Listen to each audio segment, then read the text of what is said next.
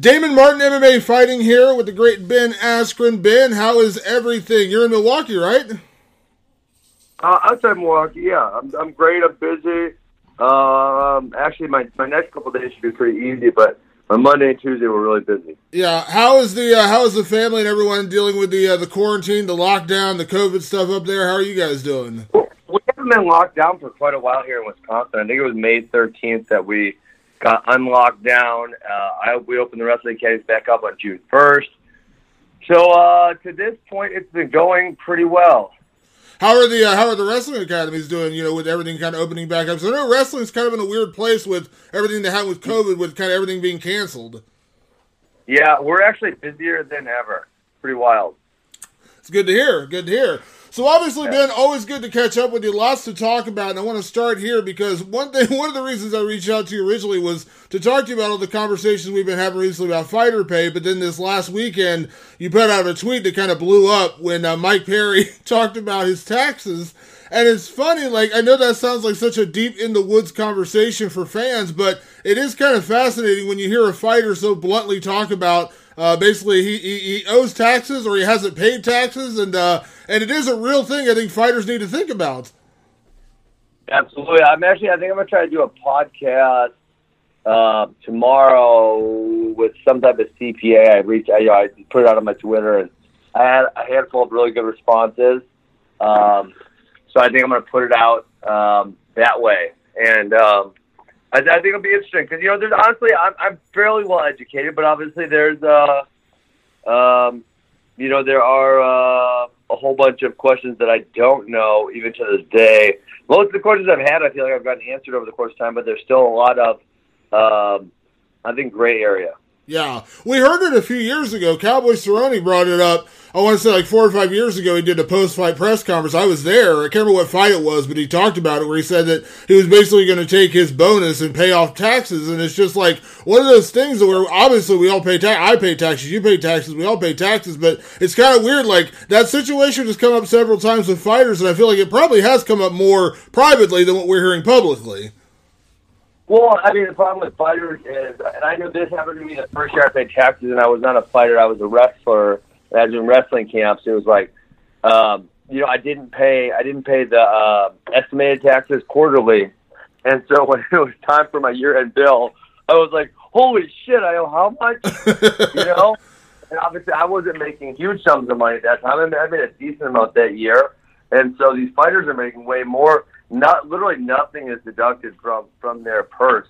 You know, when they get a when they get a say they make fifty grand, they make fifty grand. There's nothing deducted from their purse, and so you know, I'm sure some of these guys who have no idea about the taxes they need to pay, they go ahead and spend that fifty k, um, and then you know, little do they know they probably owe you know somewhere between fifteen and twenty thousand dollars of taxes, depending on your state and your income level.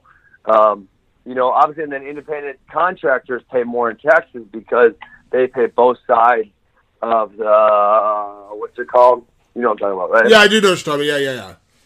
Uh, both sides of the 14, I think it's 14.2 percent. You know, when you're employed, your employer pays half of that.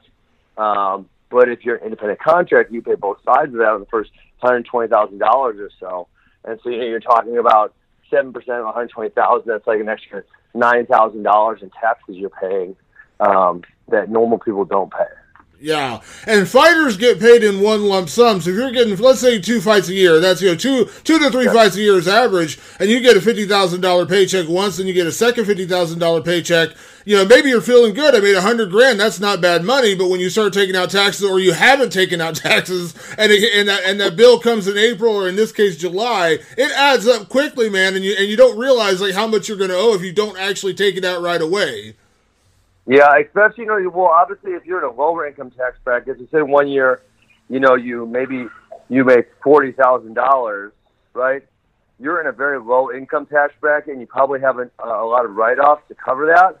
But then, say next year you get a new contract, or maybe you get a knock on the night bonus, and you make one fifty instead of the thirty that you made the year previous. Well, damn, that's gonna be a whole lot of taxes because you're in a whole new income bracket now.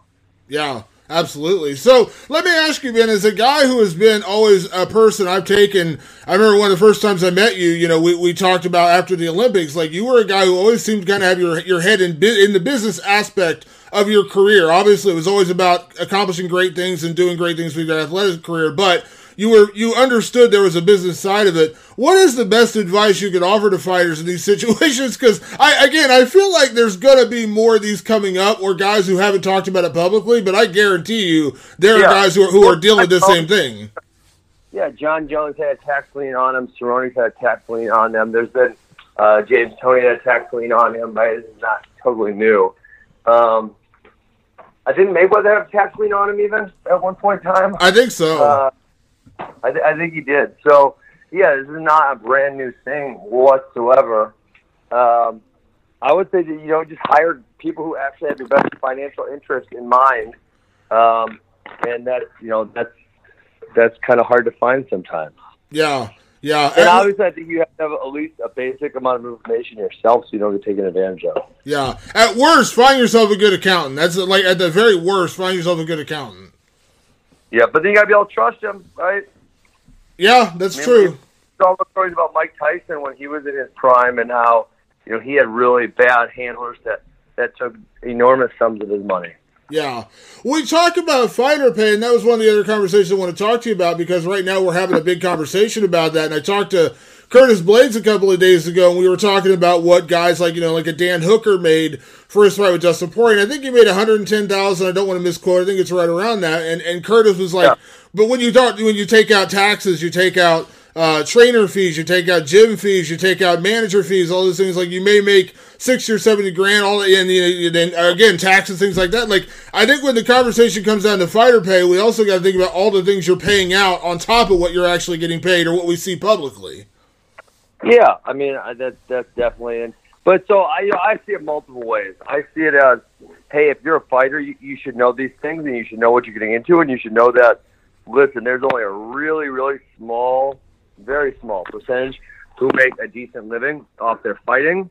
Um, and there's a whole bunch of people who are at the poverty line. Even guys who make it to the UFC, a lot of them are at the poverty line. Um, and so, you know, no, no, have that in mind. Now, that, now, there's a separate conversation to be had about should fighters be paid more, right? And um, for that, I, I think, right, unless everyone collectively bargains, that's probably not going to happen because, know, Dana doesn't want to be paying money that he doesn't have to be paying. And the only way a collective, sometimes collective bargaining would happen would be if a whole bunch of very large name fighters could, you know, sit out together for an extended period of time, which we're kind of seeing a few people do that. But then it's like, how long can they actually last, right? Can they last 12 months? Can they last 18 months? Because most fighters, like we're talking about fighters don't pay their taxes, how many fighters have an, uh, a 12 to 18 month reserve where they could just sit out and not worry about it? You know, I mean, and the answer to that is probably very, very few, even on the high end. Yeah. Well, a lot of people have talked about, you know, uh, George Masvidal and, and Jon Jones, two kind of high profile guys bringing it up. But we've seen this before. There have been high profile guys, you know, complain about pay and, and bring it up publicly. And, and, eventually, you know, maybe they do get whatever they're happy with and then they kind of go away. And the, that's, that's kind of the problem with the fighter union or the collective bargaining thing is, you know, if, you know, those bigger name guys are, are the guys who have to, you know, kind of step up and and take their and take that place. But we just haven't seen it, and I don't know that it'll ever happen. To be honest with you. Yeah, because at the end of the day, you care most about yourself, right? That's that's just human nature. That you just care most about yourself, and so if you know if you actually have the much power, here's the deal: Dana's trying to give you what you want, so you shut the hell up, and that way you don't have to worry about everybody else. You know, so it would take someone like a Conor and a Jon Jones and a few other people and if Dana gives those guys what they want, do they really, really genuinely care enough about other people to sit out? Because they're the only ones that can force the UFC's hand. They're they're literally it. Yeah, and as you said, there's a handful of guys, you know, Con- Conor and a few others who could legitimately, you know, quit today and live the rest of their lives off what they already have in the bank, and we got to be honest about that. Connor, Conor talks about how wealthy he is, but I don't know that that's even the truth. I mean, we talk about a guy like Floyd Mayweather who made way more money than Conor did.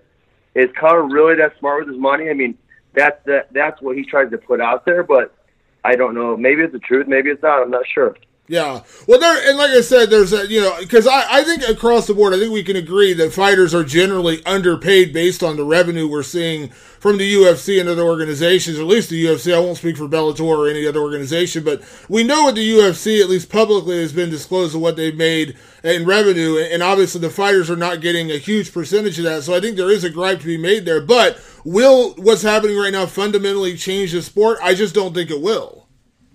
Yeah, I don't think so. I think there's a has to be uh, you know a bunch of people who get together on it. And I don't think we're all that close to that. Yeah, I think we're in a space now where it's like what happened with with Masvidal. He he, he didn't want to take the Usman fight for less money, and I'm not faulting Gilbert Burns for taking the opportunity. I'm sure what Gilbert Burns is getting paid is probably a lot of money to him. You know what I mean? Like he's probably well, like, wow. A lot of money for Gilbert Burns because Gilbert Burns was making like sixty and sixty last year. Yeah. So like he stepped right? up, he stepped up and took it, and there you go, right there. Masvidal didn't get it. Burns steps right in. Yeah, and that's the thing that I was talking about with you know people say, especially on the lower end of UFC fighters, like how many professional mixed martial artists are around the country right now that would love to earn ten and ten and have a UFC tag next to their name? And the answer is a thousand. Literally, there are thousands. So on the low end those guys will never have negotiating power against the UFC because they can very, very easily be replaced. Yeah. Yeah. Now, you in your career, again, you were very smart. You had businesses outside the UFC. I mean, how did you balance that? Because obviously you wanted to achieve your goals, but you also wanted to get paid for what you were worth. Well, and you, but I, and I think as, as an adult, you also have to look out for your future because otherwise you get caught in this trap where you can literally never leave, right? Because if you're used to making X amount uh, say two hundred thousand dollars a fight, and that's you know that's the, the guy who's getting paid very well. So you make two hundred thousand dollars a fight, and they have no external income, right? They don't develop any skills, um, and they step away from that two hundred thousand dollars a fight, which is say let's say it's resulting in half a million dollars a year, and they get used to living on half a million dollars a year, and they don't save up and say, hey, I you know like I gave myself um, a three to five year window, right, a runway where I can grow my businesses and everything else, but to where I could live very comfortably without having to tighten the belt, you know? Yeah. And so give yourself a runway and have other things that you're doing and you know, that and that's kinda how yeah, how they I think they have to think about it. Yeah, I can't I mean I made probably close to a million dollars last year when you include everything. I'm not gonna make that anytime soon, but you know, I feel like I made the right investments and I saved enough of it to where I have a, a runway where I'm making a pretty good living and I, am going to continue to develop my business and grow other things I'm doing as well. Yeah, and, and, and investing wisely in other things because you see it now. You know, like I talked to Daniel Cormier and he said, you know, the reason I can walk away is because I, you know, I do have other things going on. I have other things in my life to keep my attention, but also other things to pay me and make money. And obviously, there's only so many UFC commentary jobs out there, but there's other avenues. I know you're big into cryptocurrency, like that's like whatever it is, find something to invest your money in because again, fighting can't last forever. But unfortunately, and you know this as well as I do, Ben, that the amount of guys who retire and come back, it, it's a huge list of guys who don't stay yeah. retired in the sport. Do not, yeah. I mean, and so not not just investments, but literally find other skills because even if you have enough money, you're going to need to do something, or you're going to be bored as shit, right? Uh, find literally find another skill, find another job you want to do, find a hobby, find a, something you're passionate about, and and use your notor- notoriety that you have while you're fighting to to help develop that that business or that hobby or whatever it is. Yeah. But when you look at a guy like George, you look at a guy like Jon Jones, like as a guy from the outside looking in, but also as a guy who's been there, do you believe in your head, like, yes, they are underpaid right now and they have a, a valid gripe for why they're they're upset? Um George is the George would be more debatable, right? I mean, yes, he did get very popular because of our fight. Um, and I mean, but his pay bump. So I don't know his I don't know what his contract says. He got a gigantic pay bump. I mean, like we're talking two thousand percent from from my fight versus him to the next one, which is an Diaz fight, right? I think he made two million dollars for that fight or something, which is I want to say he made around two hundred thousand dollars for our fight, so, somewhere in that in that avenue. And so you know that would be one where it's like, can he be sustainable? Be a sustainable sustainable star for them? And that is, I, I don't know.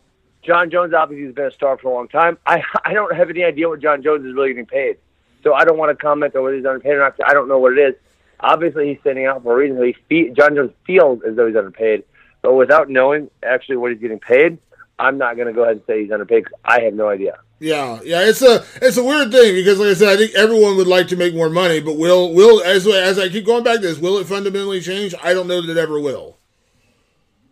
Yeah, uh, before I let you go, Ben, I was watching uh, your podcast the other day, and I saw I mentioned the cryptocurrency thing. You had uh, Ben Mezrich on, man. I'm such a huge fan of his. I didn't know you had him on. I saw him the other day, and I was like, oh wow, that's really cool. Ben Mezrich is such a smart dude. He wrote for the show Billions this year, which is a show I love, and I saw he was on your podcast. Yeah, that was really cool. Yeah, I mean, so I actually I kind of I, so I read his book Bitcoin Billionaires, and I had also known that he obviously wrote the the Social Network I'm sorry, that was the name of the movie. Um, the name of the book was Accidental Billionaires. So I knew he did those two. And I totally didn't even realize that he had written the book Bringing Down the House, which was then made into the movie 21, which that inspired me to count cards. So it was like all these things. So I'm like, oh my gosh, I'm a huge fan of this guy. Um, yeah, and then we got to interview him, and we talked about Billions, which is a show I watch. And man, he, he was awesome. He told some really great stories. Um, and yeah, so it's, it's been fun doing the Funky Crypto podcast we've been able to attract a whole bunch of big names and just really, really fascinating, smart, interesting personalities that we, you know, we get to talk to every week. It's awesome. Yeah, it's funny you say that. When you get done with fighting, you got to find other things to do, and I feel like you're busier now, or as busy now as you ever were during your fight career. I, I feel like I, you know, I'm putting all my effort into, uh, you know, social media, media, and business stuff um, whereas, you know, before I was more worried about training and that type of stuff. Yeah. Last thing before I get you out of here, Ben, uh, I know, I think I saw on Twitter you answered somebody, maybe it was a few weeks ago, about your hip surgery. Are you still doing that this year? I know everything's kind of been thrown off with the whole COVID thing. Are you still doing that this year? Um, I'm doing September 1st. okay, cool, cool. Well, Ben, I always appreciate you taking. I'm doing it in Ohio, too. I'm doing in Cleveland. Oh, you are okay. Is it at, uh, oh, very cool, very cool. Well, I uh, very cool, very cool. Yeah, I know that's. Uh, I've been there before. It's a great. I'm not. I'm not. A, I'm not a doctor, but I know it's a, a great facility. Obviously, a huge place. I went up there with the uh, the UFC a few years ago when they were doing their um, concussion study up there. Oh, nice. Yeah, yeah, cool. Very cool. Well, Ben, I always appreciate the time, man. Glad you're doing well. Always appreciate you taking the time to catch up, man. And uh, like I said, glad you and the family are doing well with all the craziness going on, and uh, hopefully we can catch up again soon. Yep. Have a great day, Damon. Thank all right. you. All right, Ben. Talk to you soon, buddy. Peace.